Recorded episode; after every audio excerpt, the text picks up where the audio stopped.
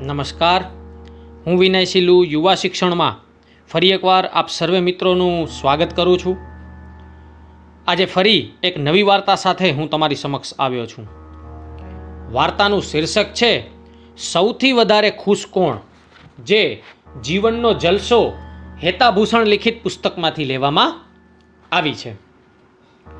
એક કાગડો હતો, એ પોતાના જીવનથી ખૂબ જ ખુશ અને સંતુષ્ટ હતો. એકવાર કાગડો તળાવમાં પાણી પીવા ગયો, ત્યાં એણે એક સફેદ રંગના પક્ષીને જોયું. એ હંસ હતો. કાગડાના મનમાં થયું, હું તો કેટલો કાળો છું અને આ હંસ કેટલું સુંદર પક્ષી છે. કાગડો હંસ પાસે ગયો અને બોલ્યો, મને લાગે છે કે તું દુનિયાનું સૌથી સુંદર, ખુશ અને સંતુષ્ટ પક્ષી છે. હંસે થોડા દુખી મનથી કહ્યું, હું પણ પહેલા એમ જ વિચારતો હતો, જ્યાં સુધી મેં સુંદર પોપટને ચમકતો લીલો રંગ, લાલ ચાંચ, મીઠો અવાજ સાંભળ્યો નહોતો. કારણ કે પોપટ જોયા પછી મને લાગે છે કે એ દુનિયાનું સૌથી ખુશ અને સુંદર પક્ષી હશે.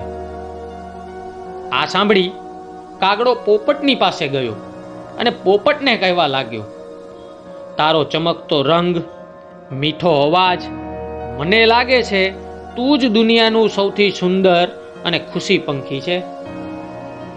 પોપટે જવાબ આપ્યો, હા, હું પહેલા બહુ ખુશ હતો અને આવું જ વિચારતો હતો. પરંતુ મેં જ્યારે મોરને જોયો, મને લાગે છે એ જ દુનિયાનું સૌથી સુંદર ખુશી પક્ષી છે. એ ખૂબ જ સુંદર છે. રંગબેરંગી પીછા, ચમકદાર ડોક, વળી માથે કલગી. કાગડાએ રાણીબાગમાં મોર પાસે જઈને કહ્યું, મને લાગે છે કે તું દુનિયાનું સૌથી સુંદર પક્ષી છે. હજારો લોકો તને જોવા ખાસ અહીં આવે છે. એટલી સુંદર તારી સુંદરતા છે.